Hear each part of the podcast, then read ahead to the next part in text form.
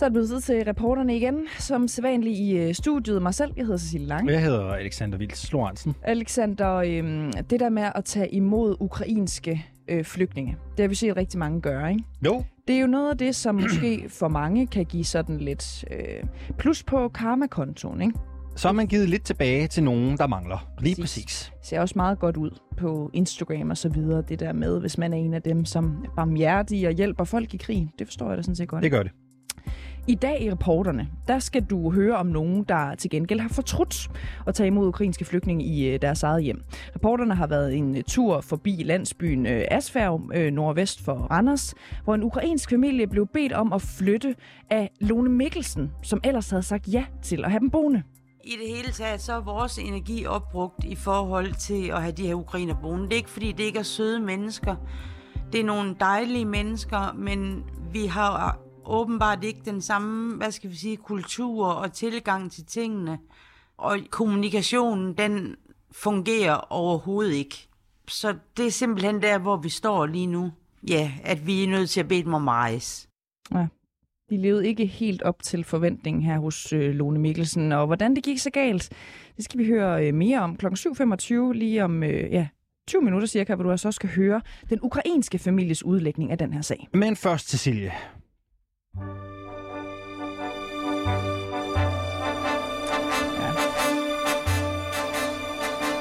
Ja, Ah, vent lige lidt. dejligt. Så skal vi naturligvis øh, til Frankrig.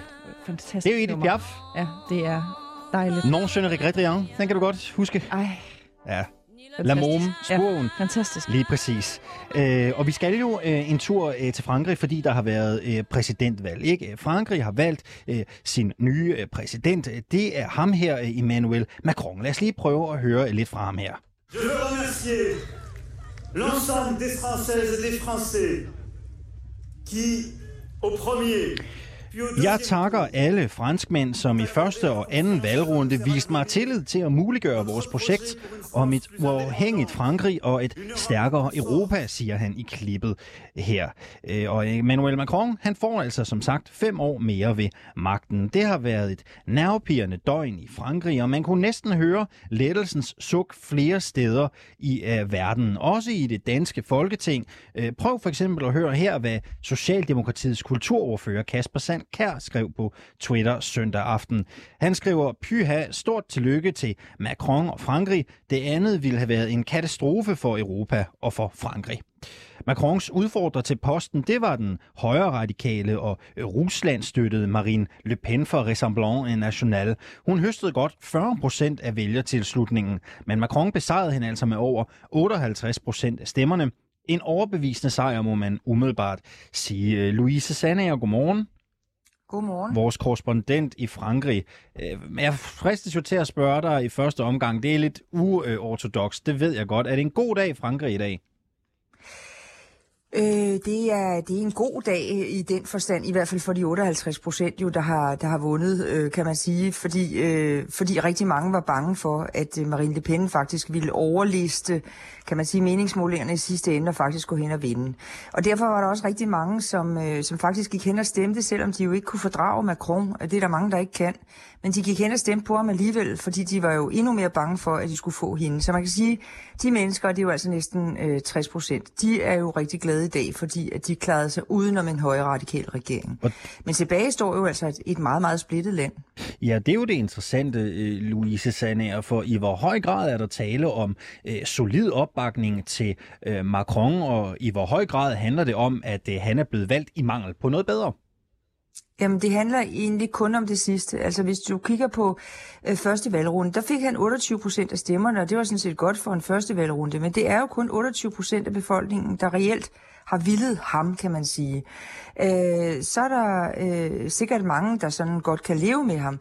Men der er en meget stor portion af mennesker, som har stemt på ham i går, øh, som den øh, mindst onde af to onder, kan man sige. Der er rigtig mange, som ikke kan fordrage Macron, som synes, at han er de riges præsident, og han kun gør noget for de velhævende.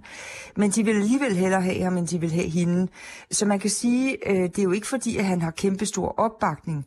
Det, det var mere et fravalg af Le Pen, end det var et tilvalg af ham. Øh, Macron klarede sig jo langt bedre, end meningsmålingerne havde spået. Hvordan kan det egentlig være? Jamen, det handler meget om, at, øh, at en del af de mennesker, som, som øh, var så rasende på ham, at de meningsmålinger havde sagt, at de ville stemme blankt eller helt lade være med at gå hen og stemme, øh, faktisk i sidste øjeblik øh, stod op i går morges og sagde, ej, jeg må simpelthen gå hen og stemme, fordi ellers kan det jo risikere, at min blanke stemme, eller at min ikke stemme, faktisk betyder, at, at det så bliver hende, fordi jeg glemte at gå hen og stemme på ham. Så jeg kender øh, personligt rigtig mange franskmænd faktisk, som i går morges gik hen og stemte på ham, selvom de egentlig ikke bryder sig om ham. Øh, nu hører vi jo øh, flere politikere, også her fra Danmark, decideret sige, at det havde været en katastrofe, hvis det var øh, Marine Le Pen og Rassemblement National, øh, der havde vundet øh, præsidentposten i går. Øh, man fristes jo til at spørge dig, øh, det er vel ikke en udbredt opfattelse i Frankrig? Der er jo trods alt 40 procent af franskmændene, som mente, at øh, det var den rette vej, man skulle have gået. Ja, altså, der er 40 procent, der har stemt på hende, men mange har jo også stemt på hende, fordi at de øh, ikke nødvendigvis fordi de følger hele hendes program, men fordi de vil vise Macron, at de protesterer mod ham. Øh, altså jeg tror, at i hvert fald de 60 procent øh, var enige om, at det ville have været et fuldstændig uforudsigeligt kaos med Marine Le Pen ved roret. Øh, fordi hendes program er så radikalt, øh, og fordi at hun jo... Øh, selvom hun sagde, at hun ikke ville trække Frankrig ud af både EU og NATO, så har hun jo sagt, at hun ikke vil betale til det i hvert fald. Så reelt ville det jo være en enorm tillidskrise, som både altså NATO og EU ville være endt i, hvis hun var kommet til magten. Og for resten øh, af dem, der har stemt på hende, for de 40 procent, der er selvfølgelig nogen, der virkelig gerne vil hendes program, men rigtig, rigtig mange øh, er bare så træt af det her øh, øh, politiske liv i Frankrig, og vil gerne stemme noget, der er noget helt andet. Så man kan sige, der, der ligger rigtig meget proteststemme i det. Spørgsmålet er jo så, øh, hvad det er for et øh, Frankrig, måske i virkeligheden også, hvad det er for et øh, Europa, vi kommer til at se frem til i de næste fem år. Macron har jo siddet en periode som præsident, nu får han en mere. Hvad kommer det til at betyde for Frankrig? Hvad er det for en nation, vi kommer til at se øh, udfolde sig de næste fem år? Altså det kommer, det kommer helt an på, hvor mange nye kriser han får, kan man sige. Han har heller ikke været heldig, vel, for han har haft både covid og, og Ukrainekrigen, så det har selvfølgelig også øh, blokeret ham noget. Øh, men det er klart, at han, øh, han står over for store sociale problemer. Altså de gule vestes oprør, som kom før coviden, det var jo et udtryk for, at en meget stor del af befolkningen er dybt frustreret. Øh, og man kan sige, at de traditionelle højre- og venstrepartier er stort set udraderet i den her valgkamp. Til gengæld er der kommet sådan en kamp mellem dem, som har og dem, som ingenting har. Og det er det, der virkelig kommer, det bliver hans øh, helt store udfordring, det er øh, at få samlet Frankrig nu. Altså så det ikke er den der store, store splittelse øh, mellem provinsen og folk ude på landet, folk, der virkelig har svært ved at få det til at hænge sammen, og så eliten i Paris. Men det er jo også interessant, om det er muligt, øh, Sanager, for man ser jo de øh, traditionelle store partier i Frankrig mere eller mindre blive udraderet. Så er det de her yderfløje, der på en eller anden måde vender frem. Nu ved jeg ikke, om man kan kalde En Marche-bevægelsen for det, men alligevel, øh, der er langt fra Le Pen øh, til Macron. Altså, kan man overhovedet formå at samle franskmændene om det politiske projekt? Altså, jeg ved godt, det lyder som en floskel, men man plejer jo at sige, at franskmænd er uregerlige, og et eller andet sted er det rigtigt nok. Øh, og det er måske ekstra, øh, ekstra øh, markeret lige nu, kan man sige, fordi øh, at yderfløjene netop er gået så meget frem. Altså det er jo ikke kun over på højrefløjen, hvor, hvor Le Pen og også Zemmour i første runde øh, havde gode valg. Øh, det er særligt også på venstrefløjen, hvor Mélenchon, som er sådan en, en venstrepopulist, øh, Øhm, som er gode venner med diktatoren i, i Venezuela for eksempel, øh, han fik jo næsten lige så mange stemmer i første hug, som, som Marine Le Pen gjorde. Og, øh, og nogle af de der yderfløje, de kan jo få magt nu, hvor vi skal til øh, nationalforsamlingsvalg, altså parlamentsvalg om seks uger. Det kan jo ende med, at Macron sidder som præsident, og så får han en regering fra en af de her yderfløje. Og så har vi balladen, for så er politisk liv simpelthen lammet de næste fem år. Hvad bliver de vigtigste politiske projekter for øh, Macron i de næste par år? Altså udover at forsøge at samle befolkningen, sådan at, at den ikke splitter sig, og det ender i socialt øh, øh, katastrofe, så er hans egen planer jo først og fremmest at gennemføre en pensionsreform. Fordi franskmændene, som det er i øjeblikket, går pension på, på pension som 61 og 62 årig Og det går jo ikke, når en gennemsnitsfranskmand bliver langt over 80. Så derfor så er Øh, staten jo i hvert fald i, med Macrons øjne ved at ruinere sig. Og derfor vil han sætte pensionsalderen op til 65. Men det er utrolig upopulært i Frankrig. Og derfor starter han faktisk med at lægge ud med noget, som er meget, meget upopulært. Spørgsmålet er jo øh, så, hvad der kommer til at ske også på den europæiske banehalvdel. Øh, Macron, øh, En Marche-bevægelsen er super øh, pro-europæiske, bliver fremhævet som nogle af de måske mest pro-europæiske øh, partier i øh, EU. EU er i krise lige nu. Det er vi jo selvfølgelig på grund af konflikten i Ukraine. Hvordan kommer EU til at udspille sig? Hvad bliver Macrons rolle i, i EU? Jamen, jeg tror, det er et af de steder, hvor han virkelig kan få en stor rolle, fordi øh, selv øh, Macron-skeptiske franskmænd erkender, at på den internationale scene, der er han god. Øh, og mange franskmænd øh, er egentlig super-europæere, kan man sige. Øh, så også nogle af dem, som proteststemmer. Så derfor så kan han faktisk jo få en, en rolle. Og man kan sige, at Ukraine krigen har været øh, øh, hård for, for EU, men omvendt er det måske også øh, den, der gør, sådan en konflikt som den, der gør, at at sådan nogle super som Macron kan få presset nogle øh, ting igennem, de ellers ikke vil kunne presse igennem. For eksempel en europæisk hær. Altså hele øh, det militære, øh, det, den militære udfordring, kan man sige. Og der han, han jo bakker jo meget op om, at, at EU skal have noget fælles militær. Og det er måske noget af det, han kan, han kan presse på for de næste fem år. Får vi det, tror du? Det er jo så noget, mange EU-skeptikere de frygter. Ja, Øh, jeg tror på, at vi får øh, en eller anden form for, måske ikke en egentlig EU her, men jeg tror på, at vi får, men det er jo et helt personligt, øh, ja, ja. altså meget subjektivt øh, spot om, kan man sige, men jeg tror på, at han, han kan få presset øh, EU hen til noget, der ligner noget, noget mere fælles, ja. Det var en interessant øh, øh, gæt her til sidst. Louise Sandager, øh, 24-7's korrespondent i øh, Frankrig. Tak fordi du var med øh, her øh, til morgen. Selv tak.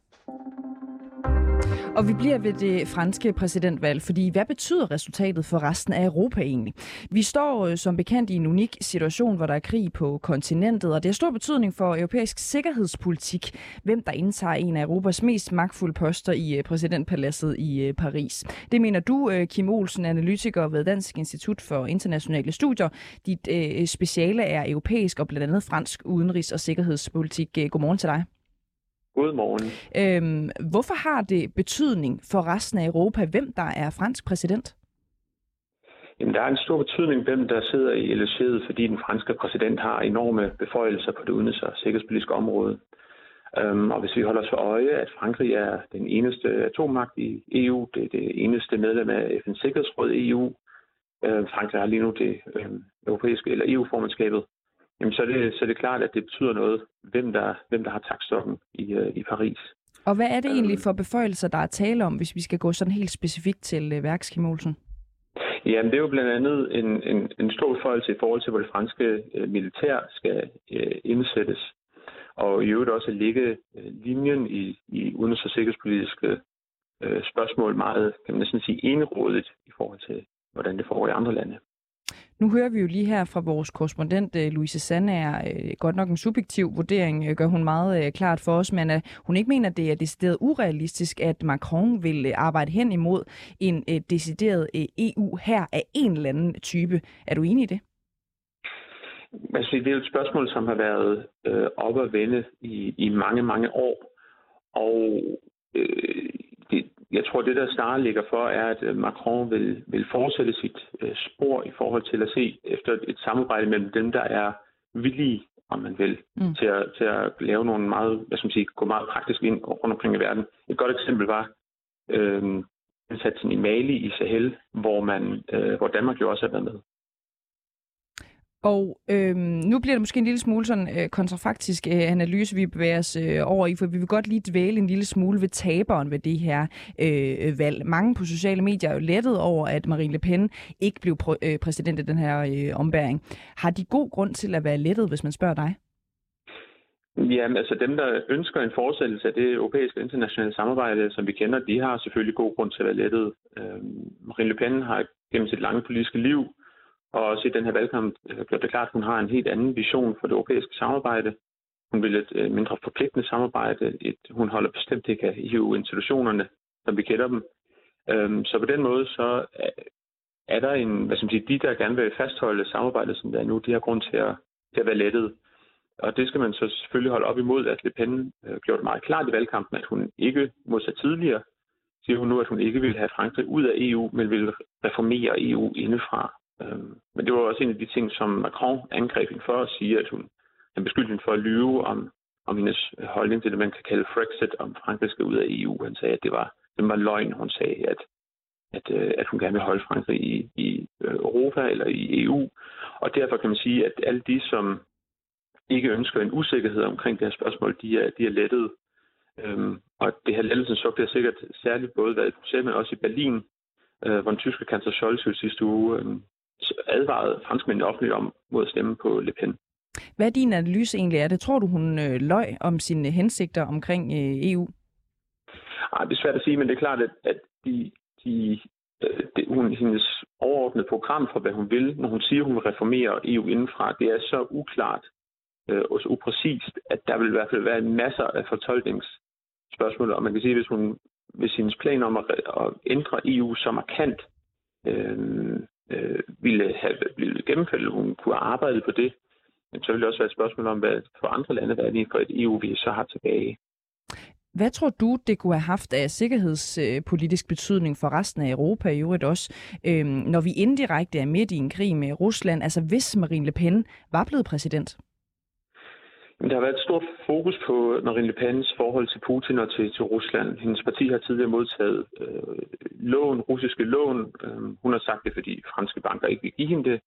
Øh, men Macron beskyldte hende jo for i, i valgkampen, at hvis hun var blevet fransk præsident, og hun havde mødtes med Putin, jamen, så havde hun ikke stået over for et andet statsoverhoved, men havde været til møde med hendes bankmand.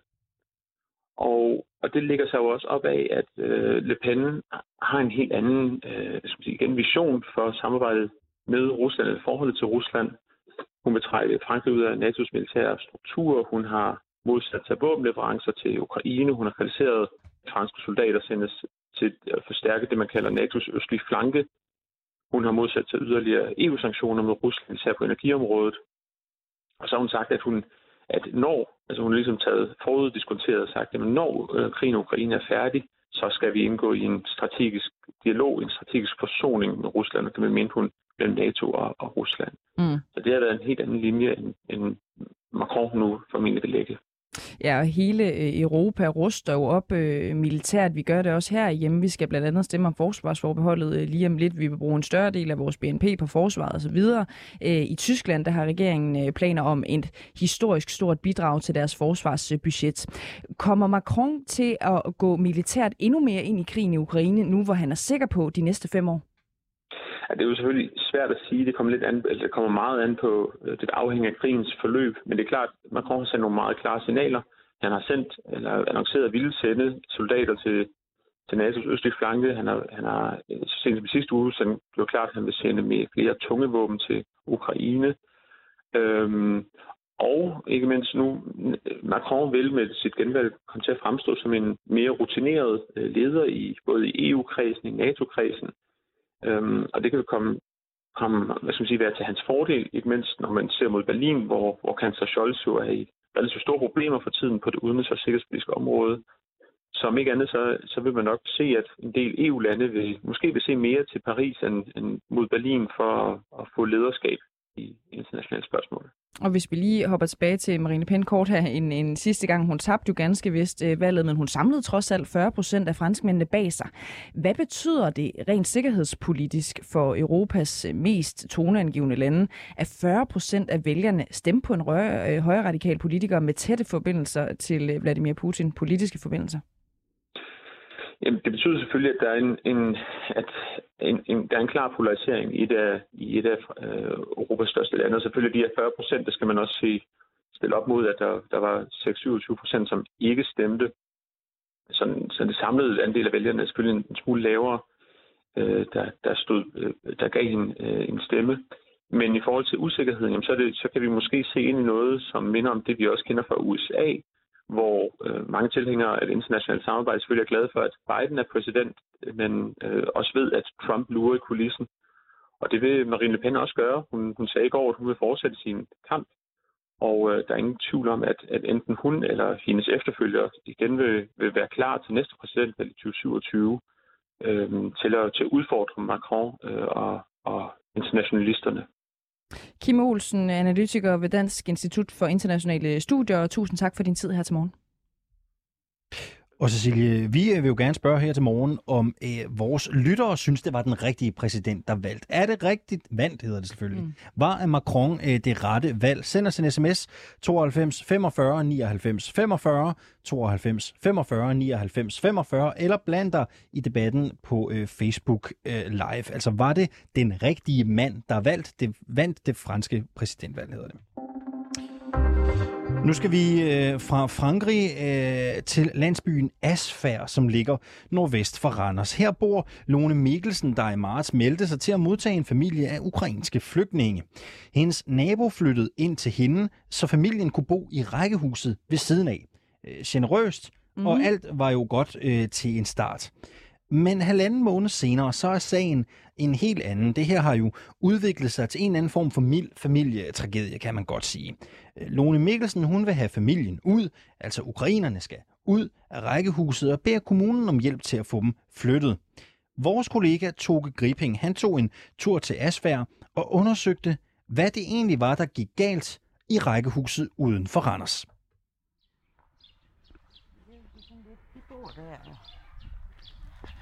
Det er rækkehus lige ved siden af hinanden, og øh, ukrainerne, de har lånt Jespers hus, som der bor i nummer 32, og Jesper er så flyttet ind til mig, som der bor i nummer 30, lige ved siden af.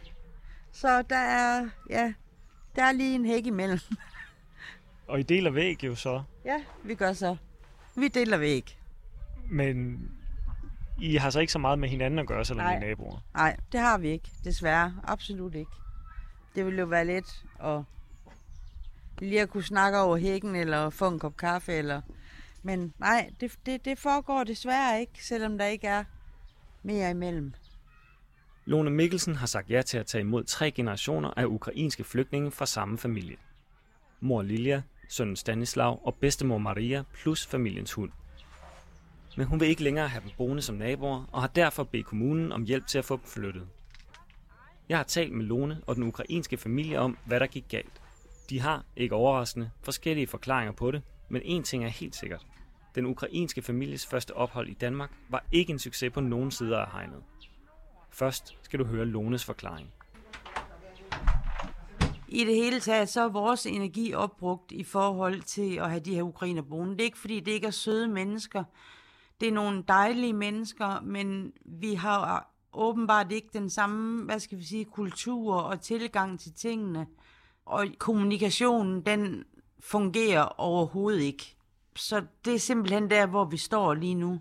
Ja, at vi er nødt til at bede dem om at rejse. Jeg har virkelig, virkelig tænkt over det. Fordi det er jo det er en stor beslutning at skal sådan sætte folk på gaden i godsetegn. Jeg tror, de kom den 6. marts, der hentede jeg dem ud i Aarhus om aftenen. Og øh, siden da, der tror jeg, vi har talt sammen måske sammenlagt en time. Kommunikationen har åbenlyse udfordringer. Familien og Lone taler ikke noget fælles sprog, og har derfor klaret sig med tolk eller Google Translate. Men selv med de udfordringer en mente, er det gået elendigt ifølge Lone. Ligegyldigt hvad der bliver spurgt om fra min side af, så er de ikke interesseret. Jeg prøver på at få den med ind i forskellige ting, som vi kunne lave sammen. Det er der ingen interesse for. Der er ingen interesse for at lære sproget, kulturen, hvordan vi opfører os, hvordan vi i det hele taget begår os her i Danmark.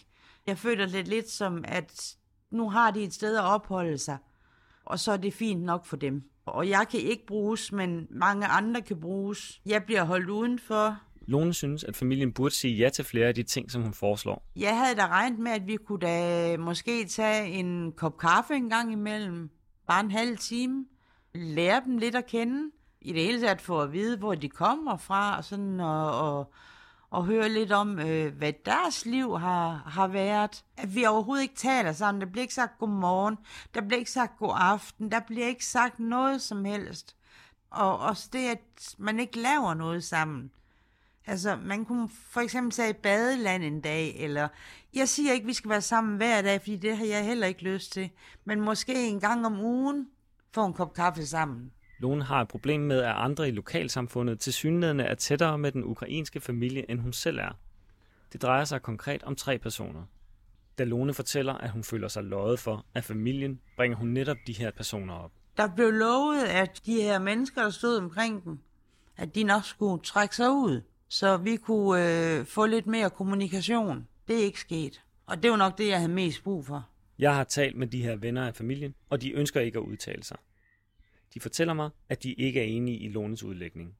Da jeg spørger, om Lone kan komme med eksempler på, at hun er blevet løjet for, nævner hun en episode, hvor drengen skulle hen på skolen. Jeg var med over en eftermiddag og blev lovet, at jeg skulle nok blive hentet næste dags morgen, så jeg kunne komme med til det møde, der var på skolen. Det blev jeg heller ikke. De tog derover alene, og øh, så der føler jeg mig jo også sådan lidt, øh, jeg ved ikke, jeg skal kalde det snydt, øh, løjet for, ikke? De kunne godt have banket på og sagt, øh, vi går nu, vi synes ikke, du skal med, eller øh, ja, whatever, ikke? Og det ville jo have været fair nok, bare de havde sagt det. Som jeg forstod det, så de to venner, som de taler godt med, ja. de taler heller ikke det samme sprog som familien. Altså, hvordan kan de så kommunikere med dem, Jamen, hvis jeg de... tror, de gør det via telefonen. Jeg tror, de bruger det her Google Translate. Og så, så ved jeg faktisk ikke, aner det ikke, hvordan de... Fordi jeg, jeg, jeg, jeg, jeg har jo aldrig været med. Jeg har aldrig set det. Så, så det ved jeg ikke. Har du selv prøvet at bruge Google Translate med Det har familien? jeg, Ja. Og øh, det er altid endt med, at øh, der bliver sagt, nå, nå, går ikke. Og så bliver der lukket ned. Har du tænkt over, om det er jer, hun ikke kan komme så godt ud af det med? Det er det, det, jeg sidder og tænker nu her, når jeg hører alle de her fortællinger. Fordi det er jo det eneste, vi har gået og tænkt på. Hvad har vi gjort galt? Fordi vi må have gjort et eller andet, siden at, ja, siden at det er sådan her. Og vi kan ikke komme på noget, fordi vi synes kun, at vi har behandlet dem totalt pænt hele vejen igennem, lige fra dag et af, og fra da vi modtager dem nede ved toget. Så derfor er det lidt svært for os at finde ud af, hvad der er galt. Ikke? Jeg ville bare gerne, at vi kunne mødes, og det er jo så det, der ikke sker. Som med enhver sag, så er der to sider af historien om familiens ophold som nabo til Lone. Derfor banker jeg på inde i nummer 32 hos Lilja, hendes søn Stanislav og bedstemor Maria. Det gør jeg sammen med familiens veninde, som oversætter. Familien ved på det her tidspunkt ikke, at Lone har bedt kommunen om hjælp til at få dem flyttet ud.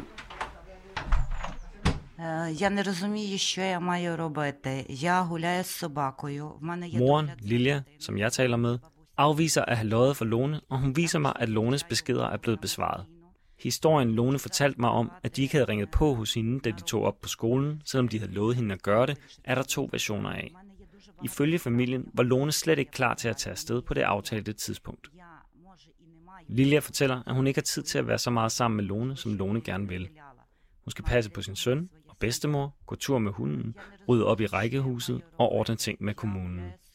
Lilja siger, at hun har et privatliv, hun gerne vil værne om, Hun føler, at Lone vil holde øje med, hvad hun laver, og det bryder hun sig ikke om. Самостійно.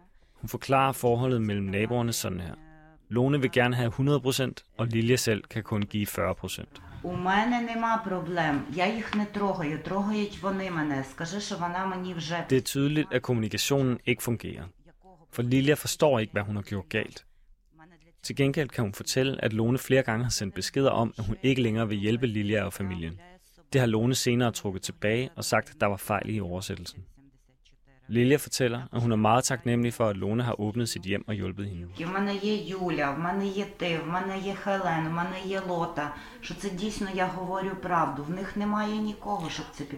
Hvad tror I kan gøre kommunikationen til Lone bedre? To, to wtedy pójdziecie na... na, Та na підемо чи не підемо?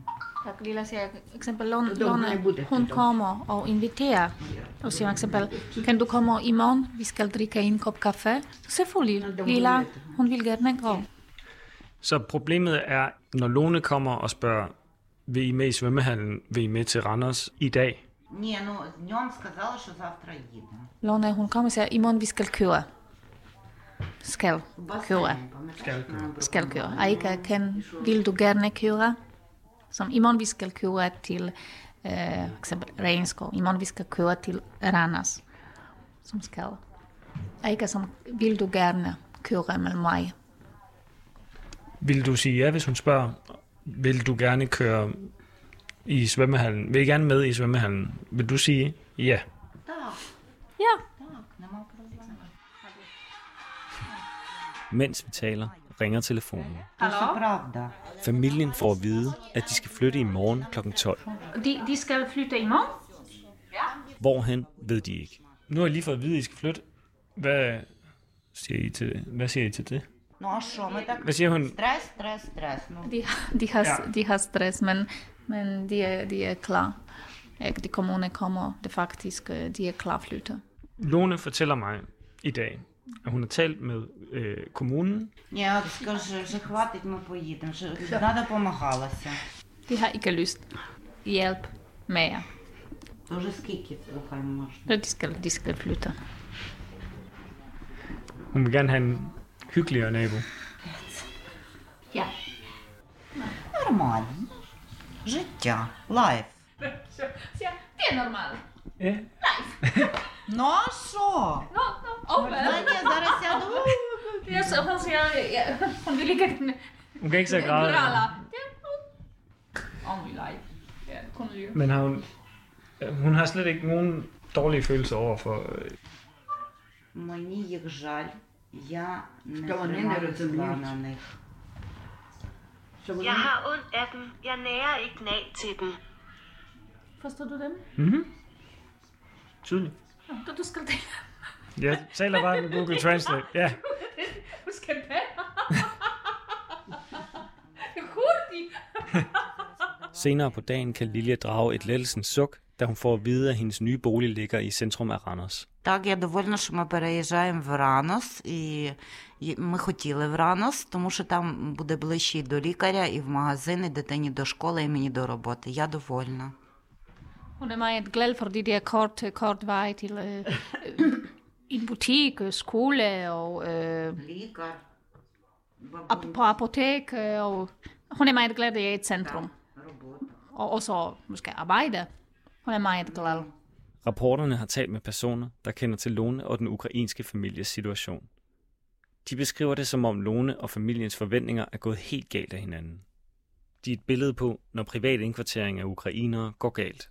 Har du undervurderet hvor svært det ville være at tage en ukrainsk familie ind? Det har jeg nok, ja. Det har jeg nok. Øh, sådan lød det altså fra Lone Mikkelsen, som jo ikke længere har Nej. ukrainske flygtninge boende i Asfær ved Randers. Ikke? Og det her er jo, det er jo en historie om, hvordan man kan gå ind i noget med øh, hjertet på rette sted, eller i hvert fald en masse idéer om, hvordan ting kan være, og så viser det sig at være noget helt andet. Ja. Øh, det går jo stærkt, når ukrainske flygtninge skal indkvarteres privat. Ofte går der en enkelt dag, nogle gange få timer fra den danske vært siger ja til, ukrainerne flytter ind. Og derfor så kan det jo også være svært at forventningsafstemme. Øh, danske værter de bliver heller ikke screenet på øh, forhånd. Her på øh, reporterne, der undersøger vi jo, om det her det er et enestående tilfælde, øh, eller om der findes øh, en masse andre situationer, hvor Ukraine er blevet øh, nødt til at, at flytte ud af privat hjem, før det oprindeligt var i meningen. Hvis du har hørt eller set noget, som du har lyst til at fortælle os, så skal du gøre det øh, ved at, at skrive til os på reporterne, snablag 247.dk, og det er altså 24 med tal, og så syv.dk. Og så vil vi også godt høre din mening, øh, hvis du sidder og lytter med derude. Kan man egentlig tillade sig at smide ukrainske krigsfordrevne ud, hvis man ikke synes, at de helt lever op til ens forventninger? Hvis de ikke vil med i badeland for eksempel, hvis de ikke inviterer dig med til møder på skolen. Send en sms på 92 45 99 45 svar på, kan man tillade sig at smide ukrainske krigsfordrevne ud, hvis man ikke synes, at de lever op til ens forventninger? Alexander, øh, til noget helt andet, ikke? Øh, der er flere danske biskopper, som kritiserer den danske regeringsplaner om at etablere et øh, modtagscenter i øh, Rwanda. Det skriver Jyllandsposten. Mhm. Mm-hmm. Jeg ved ikke, om du er faldet over historien. Mm-hmm. Øhm, det handler om, og nu citerer jeg lige, ikke? det handler om, at øh, vi vil se vores næste som øh, medmennesker, og ser vi mennesket over for os, så hjælper vi i stedet for at deportere det til et andet sted, siger biskop i Viborg, det er ham, der hedder Henrik Stubkær. Han mener, at man i Danmark begynder at se asylansøgere som en byrde frem for medmennesker. Og kritikken lyder altså videre i den her artikel, han har udtalt sig til, at den her form for politik, den er ukristelig. Mm-hmm. Og så er vi bare stusset over, hvad er der på spil her? Ikke? Fordi nu er vi ikke fordi, at jeg vil øh, kategorisere Socialdemokratiet som det parti, som går mest op i at være kristelig. Men nogle andre, som jo virkelig, tænker jeg, må stå i et etisk dilemma her. Et moralsk dilemma måske også. Altså dilemmaet mellem både gerne at ville ja, have nogle indvandrere og flygtninge ud af Danmark, og samtidig gerne vil være kristelige. Det er jo Dansk Folkeparti, ikke? Det kan der være noget om. Der har du vist ikke skudt ved siden af målet. De, vil rigtig, de synes, øh, Rwanda-planerne er øh, nogle fede planer. Samtidig, ja, så går de jo altså ret høj, højt op i at, at være øh, altså, gudeligt, kristeligt parti, ikke? Noget tyder på, at... Øh, eller jeg, jeg, jeg tror ikke, de er helt enige med de her biskopper, men vi kan jo altid prøve at blive klogere. Mm. Skal vi ikke prøve at ringe til Pia Kærsgaard? Hun er udlændingeordfører for Dansk Folkeparti, ikke? Lad os prøve at se, om vi kan få fat på, på Pia Kærsgaard. Det er Pia Kjærsgaard. Vær venlig at lægge en besked Nå. eller send en sms. Fortæl, hvad sagen drejer sig om. Så vender jeg tilbage. Nå. Tak for det. Så hun ved, hun, hun ved godt, vi ringer. Jeg ved ikke, om vi skal prøve at ringe vi en gang til, øh, Oliver. Det kan, være, hun... det kan være, hun har sat den på forstyr, ikke? Det er Pia Kjærsgaard. Nej. Hvad Ja. Pia.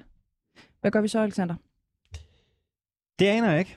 Vi kan gå videre, eller vi kan prøve noget andet. Hvad tænker du? Vi kan prøve at ringe. Altså, nu ved jeg ikke, om vi ikke bare skal ringe til nogle andre for Dansk Folkeparti, fordi når hun nu ikke øh, tager telefonen, så kan vi jo spørge.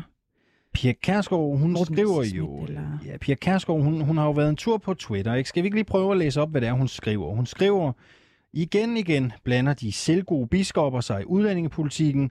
De har ingen skam i livet, når de misbruger deres embede til at lege politikere. Det vil vi jo godt lige spørge hende ind til, hvad hun mener med, ikke? Vi prøver igen. Lad os prøve at ringe en gang mere. Sådan går det ikke. Altså, man kan jo ikke... Det er Pia Kjærsgaard. Hun tager simpelthen ikke telefonen. Det er, hvad hun... Øh, Hun fortryder måske. hun ikke gider at sige noget om det alligevel. Det kan godt også, være. Det kan også være, at hun simpelthen har glemt os. Alexander, hvad skal vi, øh, øh, hvad skal vi kaste os over så? Fordi jeg har lagt op til lidt forskellige ting. Jeg Ring til jo, det Morten her, det. Skal vi ringe til Morten Messerschmidt? Ja, ja, prøv det. Eller hvad med kirkeoverføreren? Nej, vi ringer til Messerschmidt først. Så kan vi altid tage den næste. Det er jo spændende det her at se, mm. om der er nogen fra Dansk Folkeparti, der tager telefonen. Mm. Gider han egentlig sådan noget, når man ikke har en aftale? Nej, jeg tror måske ikke. Kan du ikke tale med ham lige? Han er også vores kollega jo. Det er rigtigt. Og formand for Dansk Folkeparti. Mm. Mm-hmm. Ikke mindst. Vigtigst af alt må det, må det jo være efterhånden, ikke? Jo. Øh... Så bliver det jo lidt håndholdt, ikke? Altså, når, når, øh, Det sker jo en gang når imellem, når løber planerne fra aftalen, brugt. jamen, så er det sådan der. Så må vi, Sådan er det. Øh, så må vi Jeg tror gøre altså ikke, at Messerschmidt han tager Copyright. telefonen øh, heller. Nej. Øh, hvem ellers, Cecilia, har vi andre DF'er, vi kunne tænke os at høre? Vi kan ringe til Peter Skåb, og vi kan også ringe til René Christensen, hvis du synes, det er øh, spændende. Men det er Ja, lad bare... os, ja, det er jo... Lad os prøve at ringe til Peter Skorup. Mm. Vi prøver at ringe til Peter Skorup. Vi prøver Pia igen, Oliver får jeg vide i mit øre. Oliver. Bernsen, vores producer, der sidder og trykker på knapperne. Øh, har... Nå, nå, har hun, øh, Oliver Bernsen sms'er med hende. Har hun svaret på din sms? Nå, men så ringer vi igen. Så, Så er der, vi jo, igen. så er der hul igennem jo. Så er der hul igennem. Det er Pia Kjærsgaard. Det, Vær venlig. det, var, det var Sørens. Hvad sker der her? Stiller hun op, stiller hun ikke op, Oliver Bernsen? Nu bliver det mærkeligt. Hun skriver OK til, at hun kan tage den øh, til synlædende. Nå. Det her, det er jo øh, sådan noget, der engang imellem sker i live radio. Ikke? Øh, vi har afsat 10 gode minutter. Og det er også derfor, I kan høre os. Det er derfor, I kan høre Havde øh, den store lille år smule fremme i, øh, i kajakken her. Ikke? Ja, ja. Øh, sådan er det jo. Men nu har vi ligesom sat frem til det her interview. Skal vi selvfølgelig også have det på en eller anden måde. Ikke? Mm. Jeg har jo en smule i baghånden, hvis det er, at Pia øh, Kærsgaard ikke øh, ender med at tage den her Nu sker der noget ude i regien, lader det til. Oliver tager sin Ja. ja. hørebøffer på. Ja, Ja. ja, ja. Fordi jeg har en masse numre på biskopper også. Det er jo det næste skridt, ikke? Ja, ja. I den her fortælling. I skal høre øh, Pia Kærsgaard først. Oliver Bernsen ser fortrøstningsfuld. Han ser ikke fortrøstningsfuld ud. Hun tager simpelthen ikke øh, telefonen. Det er bare fordi, vi vil spørge hende jo. Altså, vi vil spørge hende, hvad hun mener, når hun siger det her med, øh, at biskopper, de er selvgode, og de ikke har nogen skam i livet, når de misbruger deres embede til at lege politikere. Prøv at høre, Oliver Bernsen. Vil du ikke spørge hende, om hun øh, i hvert fald så vil være med i morgen? Øh, vi vil jo stadigvæk gerne have det der interview, tænker jeg. Silje. Vil gerne, jo jo. Ja, ja, så vi kan tage hende i morgen, ikke? Og så kan vi jo... Når hun, hun er i gang. Det, Jeg forstår det, det, det, I er, det, I lytter til lige nu, det er simpelthen den sms-korrespondence mellem vores producer, Oliver Bernsen, og Pia Kærsgaard, som vi får refereret i Vi skal have sat en direkte linje op, altså fra øh, regien, hvor vi bare kan tænde for Oliver og høre alle hans øh, frustrationer. Ja. Det er tit, tit spændende, fordi det er jo kun os, der kan høre det her i, øh, i ørerne. Det kan lytterne sådan set ikke. Havde det her ikke været taleradio, ikke? Så havde vi var det nu, stykke havde stille, så havde vi spillet et stykke Nej, nej, musik. nej, og det så havde vi gjort for tre minutter siden. vi havde spillet et stykke musik for tre minutter siden. jeg prøve at ringe til øh, en af vores øh, yndlingsbiskopper, Alexander? Øh, ja, er, er det et endeligt nej for Pia Kærsgaard, Oliver Bernsen? Hun prøver at ringe til os nu. Vi kan jo godt ringe til øh, øh, Jude Kulas.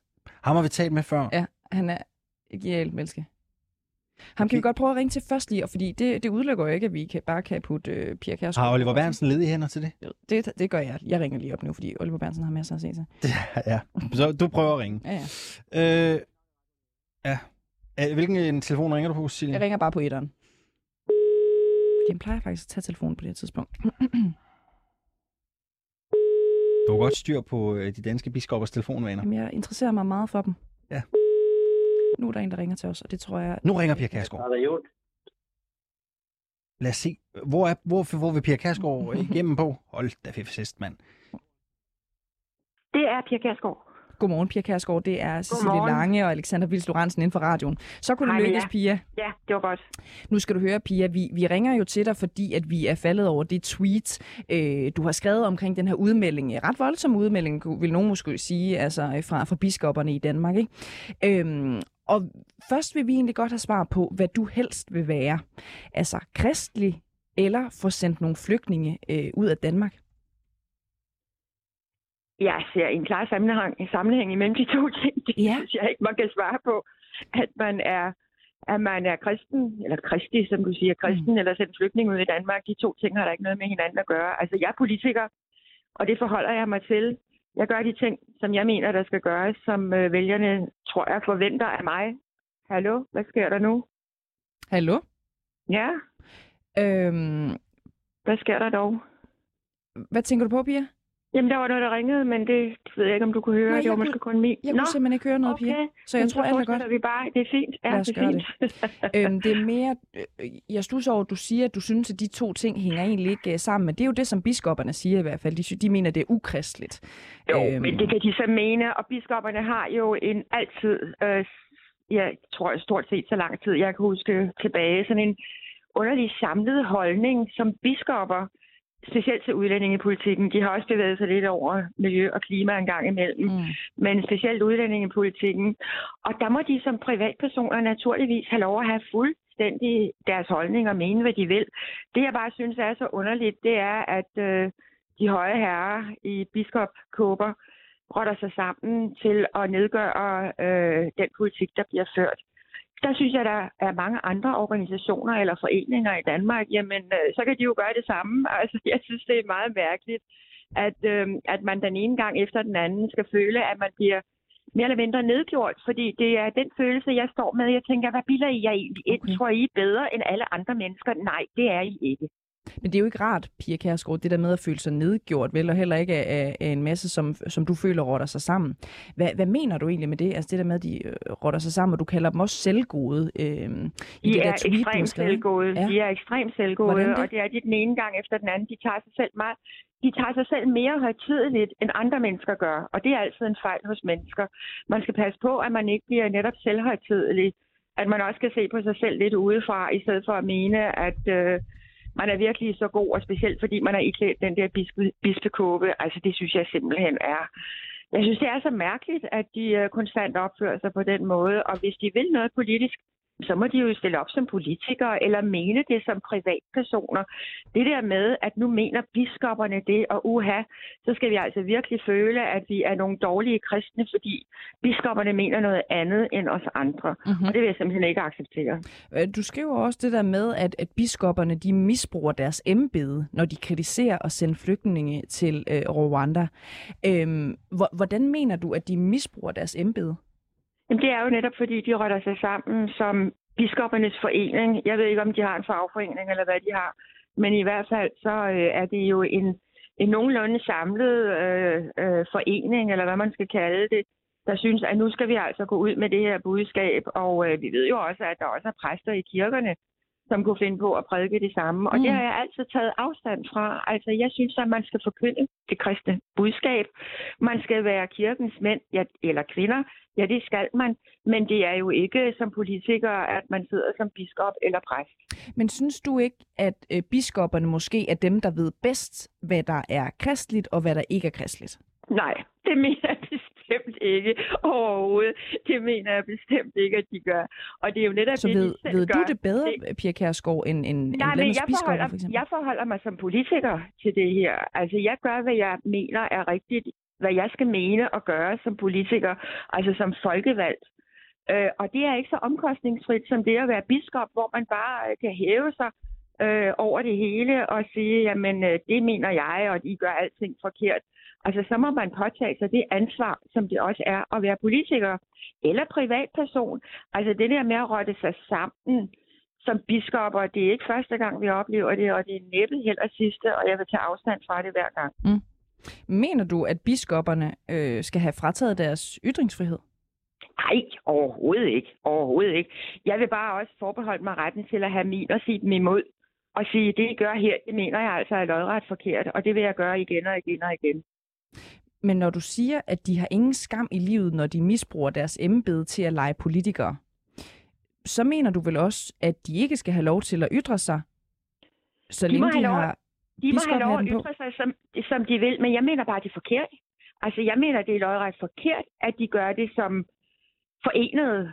Øh, og det er det, jeg tager afstand fra i allerhøjeste grad. Og ja, jeg synes, de misbruger deres embede, fordi at de jo er et eller andet. Altså, der er jo nok mange, og det er det, det, er det jeg gerne vil fratage Så de må godt sige noget sådan en af en, eller hvad, Pia. Kærsgaard, og ikke sådan lad mig, sammen. ved du hvad, lad mig lige tale ud. Lad mig lige tale ud. Jeg synes jo bare, at ja, det må de gerne, en og en, det må de gerne som privatpersoner, absolut. Og hvis de opstiller til Folketinget, jamen så må de mene det endnu mere, men så står de til sandelig også til et meget, meget stort ansvar.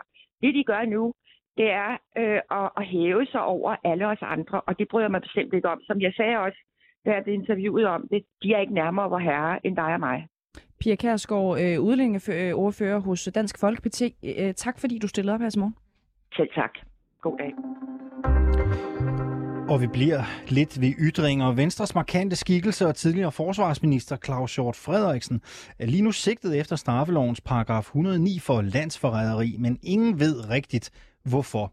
Selv siger Claus Hjort Frederiksen, at det handler om nogle ting, han skulle have sagt offentligt, der omhandler forsvarets efterretningstjeneste. Godmorgen, René Offersen. Godmorgen. Du er forsvarsadvokat for Claus Hjort Frederiksen, og så kommer du fra advokatkontoret Offersen og Christoffersen. Hvorfor er han sigtet? Ja, det fremgår jo af sigtelsen, men som du jo også godt ved, så er sigtelsen den er ikke blevet gjort offentlig, selvom øh, Claus Hjort Frederiksen og jeg meget gerne øh, vil det, og, ja. og har ønsket at få det. Så det kommer vi ikke nærmere her til Det kommer vi ikke nærmere her til morgen. Øh, Claus Hjort, han siger jo, at det udelukkende omhandler ting, han skulle have sagt i pressen, som allerede var velkendt. Er det også din opfattelse? Det, det kan jeg heller ikke øh, gå nærmere ind i. Altså, hvad der er sådan er de nærmere faktuelle omstændigheder omkring selve indholdet af det der er sigtelsen, og hvad den kan tages til udtryk for, det, det kan jeg ikke som forsvarsadvokat gå nærmere Det er ind i. fordi, han selv har sagt det, så det er mere om, om der er noget om det, han selv har sagt. Jamen, jeg kan ikke komme det nærmere, end som jeg lige har sagt til dig. I en kronik øh, i Berlingske, der skriver du øh, følgende. Den forviste sikkelse fremstår bestemt ikke som resultat af forudgående grundigere overvejelser hos politiet. Kan du ikke prøve at uddybe det? Jo, det vil jeg meget gerne til gengæld. Altså det, som øh, den her øh, øh, udtalelse, den øh, sammenhæng, den indgår i, det er, at at Berlingske Tidene, de efterlyser på lederplads, at man øh, får øh, dels øh, offentliggjort sigtelsen, dels en redegørelse for det forløb, der har været øh, omkring øh, FE-sagen og regeringens involvering. Og det slutter vi så, eller jeg, efter mm-hmm. aftale selvfølgelig, eller forståelse med Claus Hjort Frederiksen, op omkring i, i Berlingske Tidene. Og jeg skriver rigtig nok der, at det fremstår øh, for mig øh, som om, at den her sikkelse, den er et resultat af noget, der er kommet til øh, oppefra, efter pres oppefra. Hvad betyder det? Det betyder, at øh, vi, øh, når vi ser sikkelsens nærmere indhold, øh, når, når vi sidder med det foran os objektivt og kigger på øh, den måde, det fremstår på, øh, de øh, datomæssige sammenhæng, der er i der, de øh, tidsforløb, øh, der er, øh, indhold, præcisionen, sådan det samlede indtryk, så ligner det ikke noget, som er blevet til ved, at der er nogle øh, mennesker nede på øh, det faglige øh, forløb nede i øh, PET, der har sagt, øh, sammen med andre har sagt, hov, der er et eller andet her, der foregår derude. Det kunne vi godt tænke os lige at få undersøgt rigtig grundigt. Og på det tidspunkt, hvor man så må træffe så vidtgående beslutning, som det er at sigte øh, et af de mest fremtrædende oppositionsmedlemmer, øh, som har deltaget i samfundsmæssige debatter, sigte vedkommende for landskadelig virksomhed, øh, det kræver øh, en forventning om, at så ligger der et meget klart og gennemarbejdet grundlag for det. Og det mener vi ikke Vi skal simpelthen være helt skarpe på det, du siger. Du ja. siger, at presse kommer oppefra. Øhm, mener du, at presset kommer fra regeringen? Jeg mener, at øh, vi, vi kan se nogle øh, sammenhænge, der tyder på, at det kommer højt op fra. Altså beslutningen er, i Danmark... Det, er det fra regeringen? Ja, men for regeringen, det er jo sådan meget bredt. Øh, det kunne også være embedsværket. Jamen, jeg mener øh, Barbara Bertelsen, for eksempel. Jeg, jeg kan ikke sætte navn på, men jeg kan konstatere, og vi kan se, at øh, der er nogle sammenhænge øh, omkring, hvordan det her det, øh, det, det fremkommer. Og det at sigte, fordi altså Claus Hjort Frederiksen, han bliver jo den 20. december, altså, altså sigtet, det vil sige, at han bliver mødt med en formel øh, øh, handling efter retsplejeloven, øh, som går ud på, at man jo siger, nu, nu er du altså sigtet for landskadelig virksomhed, som er en bestemmelse, som øh, forudsætter, at justitsministeren øh, i den sidste ende øh, godkender en eventuel øh, tiltale, vi ved øh, også kvæg Claus Hjort Frederiksens egen rolle.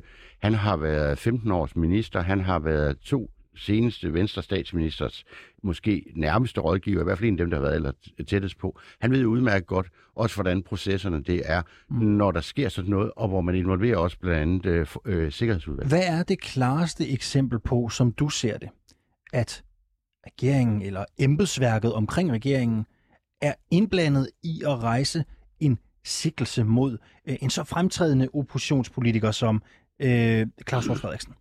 Jamen, det mest konkrete eksempel. Jo, altså det, det, som jeg siger til dig, at det er, at når man ser øh, sigtelsen, som vi jo så gerne vil have bliver offentliggjort, mm-hmm. så kan vi alle sammen se det, og så kan vi tage en diskussion på det grundlag. Men når man ser sigtelsen, og ser det øvrige materiale, der ligger til grund for sigtelsen, så må man sige, at så fremstår sigtelsen som et i høj grad hasværk produkt, som har skulle blive til meget hurtigt, hvor almindelige beslutningsprocesser om, hvordan man må forvente, at en, en beslutning som det at sigte øh, et fremtrædende oppositionsmedlem for så, noget så alvorligt, at det, det har ikke kørt efter almindelige forretningsgange. Har regeringen og embedsværket set stort på retsstatens principper og blandet sig i anklagemyndighedens arbejde? Det er jo det, som, og det er jo, når jeg vender tilbage til at starte med at sige, at vi, vi, jeg tilslutter mig jo, at det, som Berlingske Tidene har skrevet om, at lad os nu få en redegørelse fra, øh, øh, få det her belyst fra regeringens side. Hvad er det, der er foregået? Fordi der er jo foregået mange mærkelige ting. Altså, vi har ikke, det, det er faktisk også historisk, at vi ser, at øh, embedsværkets, øh, nogle af de mest fremtrædende departementchefer med tidligere departementchef i Justitsministeriet, øh, Michael Lund i spidsen, er gået ud meget voldsomt i øh, offentligheden og kritiseret og sagt, at det her det har, er kendetegnet ved en ubrudt række af forkerte beslutninger. Det her kommer jo som et led, og det peger de jo også på. Og det er jo det, vi gerne vil øh, have, at få, få nu lagt det på bordet, få forklaret ned og beskrevet, hvad, hvad, skulle, er det, der... hvad skulle incitamentet for regeringen og det øverste embedsværk være for at handle, som det, det kan jo også være en overreaktion, der bliver udledt af, at man her er inde i en øh, måske en ophedet debat omkring nogle forhold, som de har ansvaret for, nogle andre ting, hvor de øh, ikke har leveret det, det der skal. Øh, der er øh, på det her tidspunkt, hvor de her ting foregår, der er der offentlige øh, debatter, hvor Claus Hjort Frederiksen er ude også og kritiserer regeringen øh, i, i væsentlige spørgsmål, hvor hvor man kunne jo spørge sig selv, om der er nogen, der synes, at det var ubehageligt, at, han fremsætter den kritik. Hvem skulle gør. synes det? Jamen dem, som du taler om. Jamen, altså, hvem er uh, Mette Frederiksen? Barbara Bertelsen? Der, du, du, jeg kommer derhen og siger, at der er nogle sammenhæng, som vi kan se imellem, at, at han fremsætter en, en kritik. Men og er det ikke knyttet på Mette Frederiksen og, Barbara Bertelsen? Jamen, det er derfor, vi gerne, og det er derfor, det skal man lige holde fast i, vi vil gerne have, at nu får vi en redegørelse for det. Jeg kommer ikke til at sætte navn på. Jeg har selvfølgelig selv øh, nogle opfattelser, og også funderet i nogle andre ting, som der øh, er omkring det her. Men lad os nu få den, få den offentlighed, det er jo det, vi efterspørger omkring både indholdet af sigtelsen, og få belyst, hvad er det egentlig, der er foregået her omkring det her ret øh, alvorlige forløb. René Offersen, du er forsvarsadvokat for Claus Hjort fra Offersen og Christoffersen. Vi er allerede gået et lille minut over tid. Tak fordi du kom.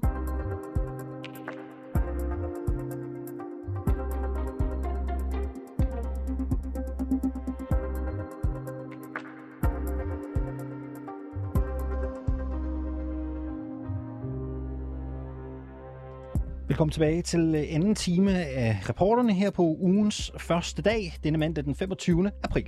Dejligt at øh, se dig, Alexander. Det er jo... Øh... Det er jo en rutine hver mandag, kan man sige, mandag. for os to. Men øh, i lige måde. Heldigvis, ikke? Jo, lige så præcis. skal vi snakke med Anne Alling lige om lidt. Ja.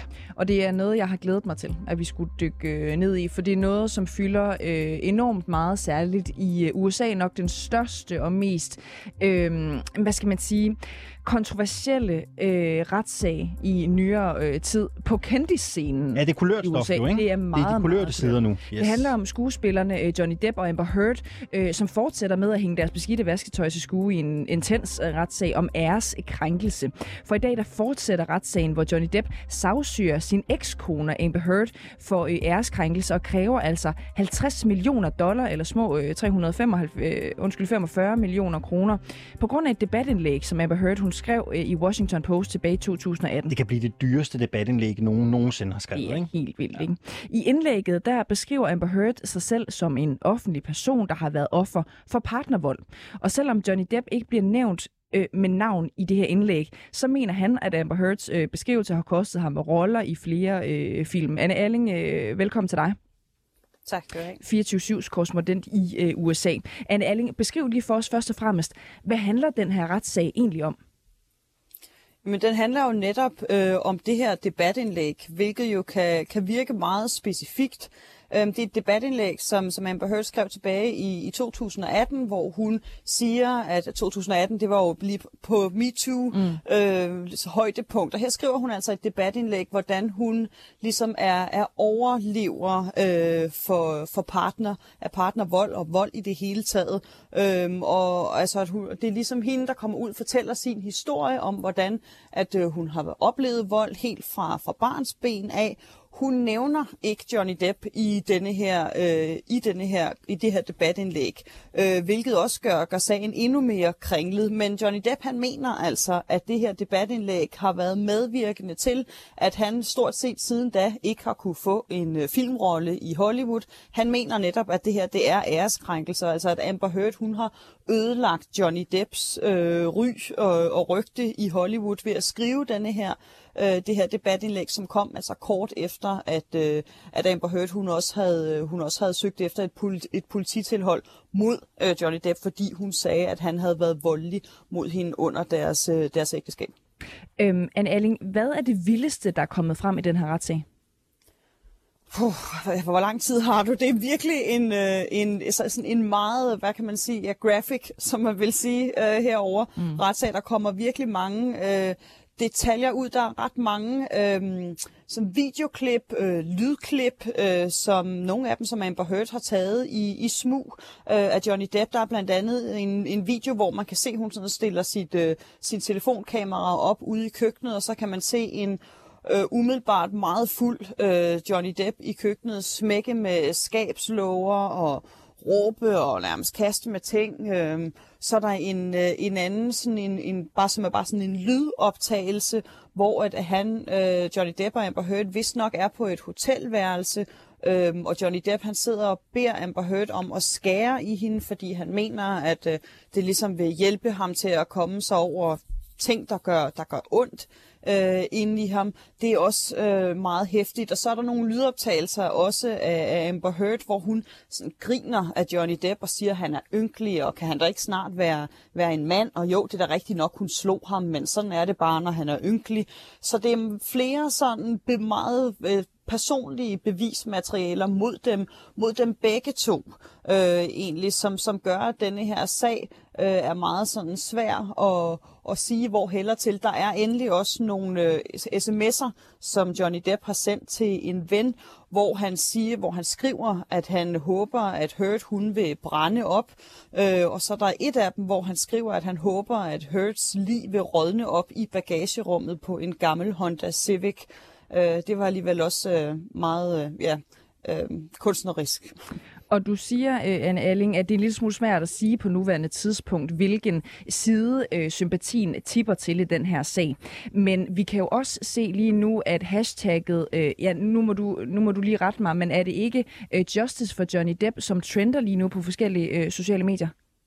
Jo, øh, i den grad. Justice, uh, Justice for Johnny Depp har trendet på, øh, på Twitter. Hans øh, Instagram-profil, den er vokset med mere end 600.000 følgere siden øh, øh, i løbet af retssagen i sidste uge. Øhm, hans, øh, hans parfume fra Dior er også begyndt at sælge helt vildt øh, og voldsomt her den seneste uge. Så selvom altså retssagen slet ikke er færdig endnu, man regner med, at den kan komme til at tage op til seks uger, det er først i, øh, i denne her uge, at øh, Amber Heard hun tager vidneskranken, så man har ikke rigtig hørt fra hende endnu så er sympatien i hvert fald på, på sociale medier meget lænende mod øh, Johnny Depp. Og det som folk de mener, det er, at det er, at det er ham, der er offeret, at det er Amber Heard, der har udnyttet ham, og at hun har misbrugt ligesom øh, MeToo-bevægelsen til øh, at sætte spotlys på sig selv og komme med, med løgne øh, om ham, at det egentlig er hende, der er tit den voldelige, øh, og hende, der, der lyver øh, om ham. Og på de sociale medier er der rigtig meget støtte til Johnny Depp om, at det er ligesom modigt af ham og på tide, at, at en mand kommer ud og siger, at man også som som mand kan blive, øh, kan blive krænket. Det er altså alt sammen øh, holdninger, øh, mm. som, som bygger på den første uge, hvor vi altså ikke har hørt øh, fra Amber Heard endnu. Og i går, der kom det til gengæld øh, frem, at Amber Heard øh, ja, potentielt er blevet fanget i en øh, løgn. Det handler om, at hun har henvist til sådan et bestemt øh, puder fra et bestemt makeup-mærke, øh, en puder, som hun skulle have brugt for at dække sine blå mærker, øh, selvfølgelig for Johnny Depps øh, voldelige adfærd. Men det her makeup-brand har så været ude og forklare, at lige præcis den type puder, som Amber Heard henviser til, ja, den var slet ikke i produktion, da volden skulle være foregået. Øh, Anne Alling, hvad har den detalje gjort for den offentlige opfattelse af sagen og af Amber Heard som troværdig person? Jeg tror, det er en, øh, en god reklame for det her make firma Hvis man for eksempel går på TikTok, så er der videoer alle vejen af det her meget specifikke puder, som, øh, som Hertz øh, advokat altså holdt op i retssagen og sagde, at denne her havde hun altid med i tasken til at dække sine blå mærker. Men så siger det her make mærke så altså, at det var slet ikke produceret på det tidspunkt.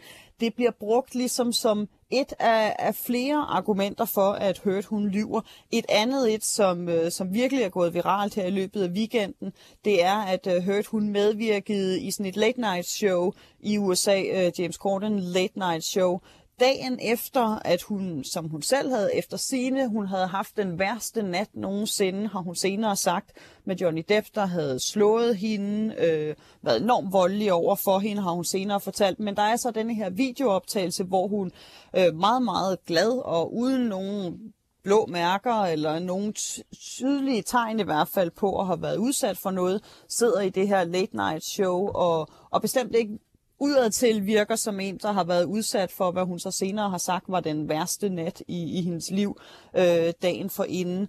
Der er også et andet klip, hvor hun sidder i retssagen, øh, og så hendes advokat, der sådan læner hen mod hende og visker noget til hende, og hun smiler og nikker, og så vender hun hovedet og putter med det samme ligesom ansigtet i, i meget sørgmodige folder.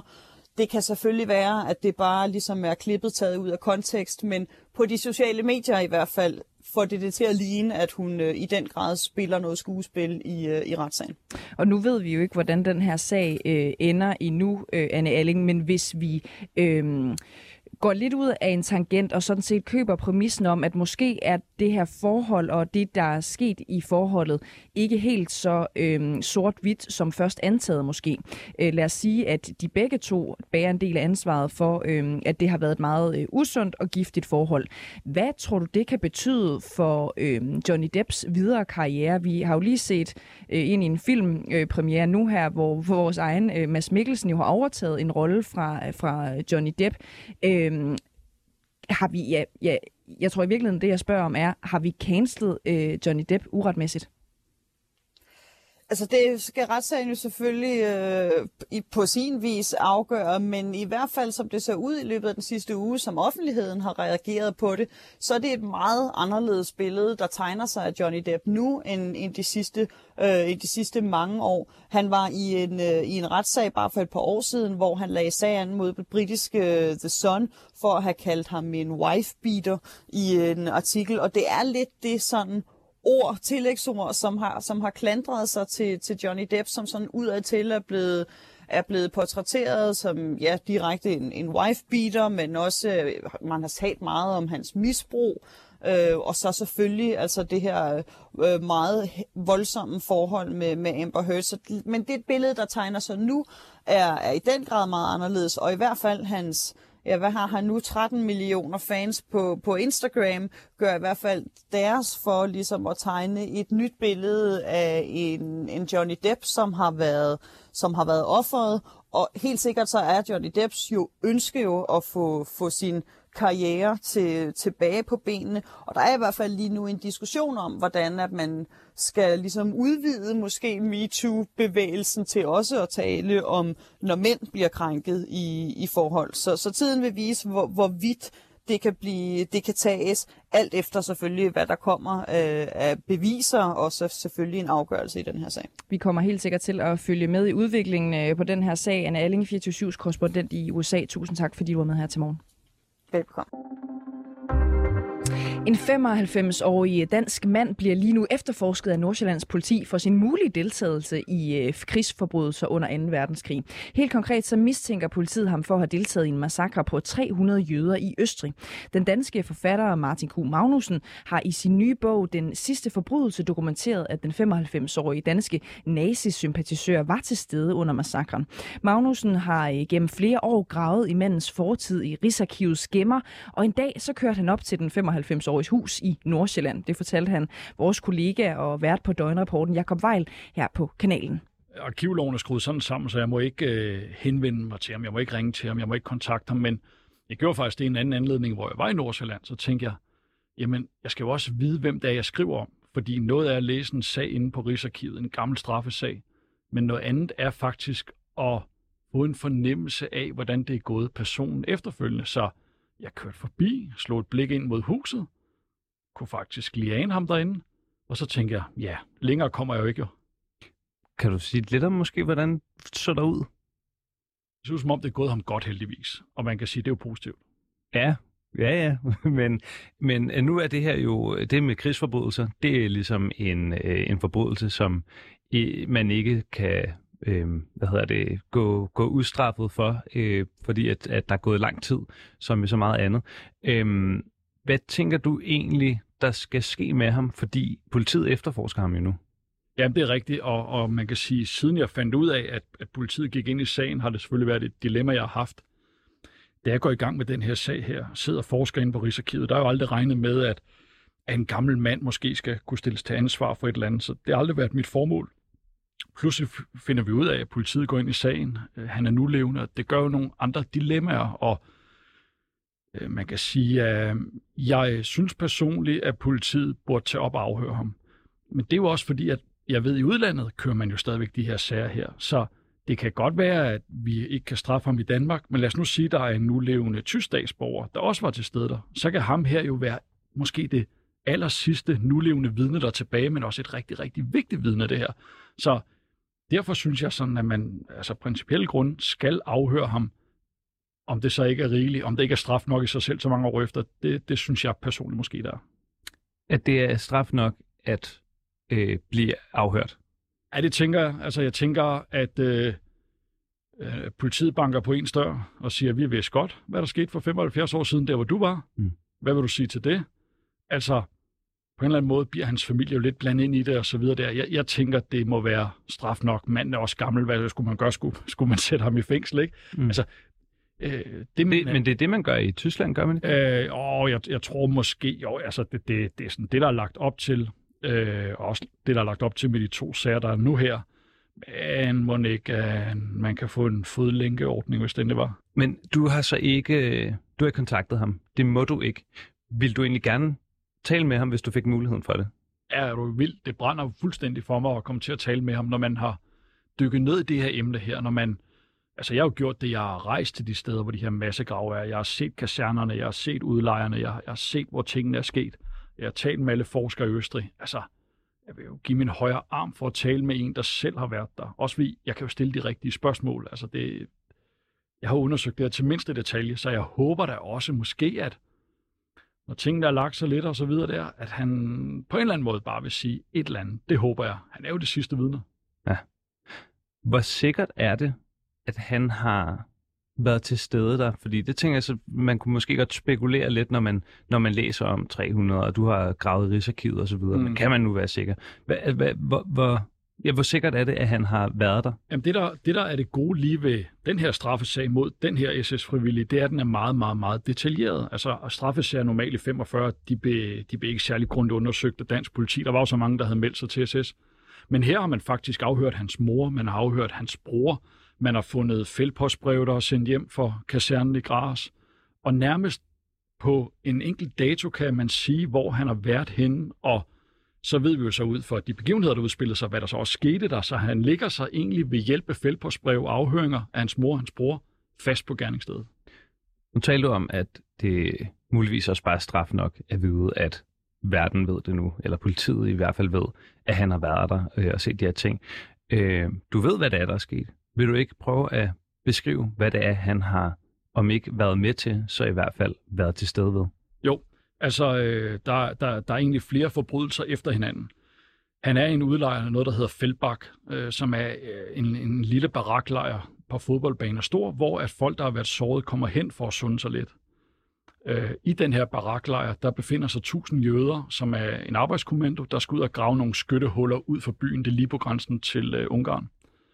Og øh, det, der sker i den her lejr, det er, at der udbryder sygdom.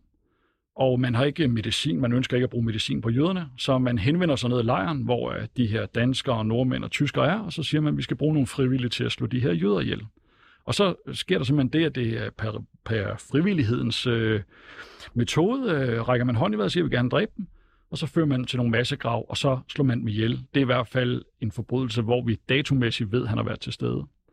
Noget, der er interessant i hans afhøringsrapport, det er, at hans mor siger, at han også er på en kaserne i Gras. Og der ved vi jo, at i april måned, der bliver slået 200 jøder ihjel, modstandsfolk, øh, faldskærmsagenter, hemmelige faldskærmsagenter fra USA, fra England, russiske faldskærmsagenter, bliver simpelthen afklædt, gennembanket og nakkeskudt på den her kaserne her. Og det vi også ved, ud fra norsk beretning, jeg har fundet, det er, at det var danskerne, der fik til opgave at bevogte de her massegrave, således at værnepligtige soldater ikke blev fristet til at gå hen og kigge i dem. Så altså, der står næsten danskere ud over det hele. Det er, det er, det er voldsomme sager, som han har, han, han, han har været til stede ved, og måske deltaget i. Ja, det, det er nemlig det, og øh, også ud fra hans fældpostbrev og det materiale, der ligger i sagen, er der også meget, der tyder på, at man kan sige, at det var ikke alle, der frivilligt deltog i de her ting her. Altså, det krævede også, at man var lidt ekstrem, man var mm. ideologisk skolet rigtigt. Og han havde jo en ledende, ledende rolle i, i en nationalsocialistisk ungdom herhjemme, og han har jo en kammerat, han bor på stue med, der skriver et brev hjem til en partikammerat hjem i Danmark, hvor de glæder sig til at komme hjem til Danmark, men han skriver også ordret i brevet, at øh, først skal de røde og jødesvinene have på tæven, og de tæv skal være så hårde, de aldrig rejser sig op igen. Så vi har også med en person at gøre, der i hvert fald dengang var ideologisk voldsomt skolet. Ja, hold da op. Jeg kunne tale langt og længe om, øh, om hvad, hvad skal man sige, det, det ret filosofiske i forhold til en forbrydelse begået for lang tid siden, og graden af den i forhold til tiden efterfølgende. Men, men øh, det, det må vi tage en anden gang, for øh, vi skal også nå at, at tale om øh, de her familier, som ved, at de har, eller finder ud af, at de har øh, øh, bedste forældre, som har deltaget på tyskernes side. Fordi der ved jeg, at du må jo ikke kontakte dem, når du finder de her ting frem, men du har jo øh, lavet, øh, lavet andre ting, hvor øh, folk har kunne finde ud af det, og der er nogle af dem, der har kontaktet dig. Ja. Hvad er det, som de her personer, som finder ud af, at deres øh, far eller bedstefar øh, har gjort under 2. verdenskrig, hvordan, hvordan er det, de reagerer? Jamen, jeg synes faktisk, det er overraskende på mange punkter. For det første, så er erkendelsen af, at deres forældre har været i SS, den er kommet meget sent, ofte først, når deres far er død. Det vil sige, at det har været en hemmelighed i familien, altså noget, som person, der har været i SS, har valgt at holde hemmeligt for hans børn, hans, ofte hans koner også, og så videre der. Så mm, de går jo i gang med at søge den her viden øh, lang tid efter.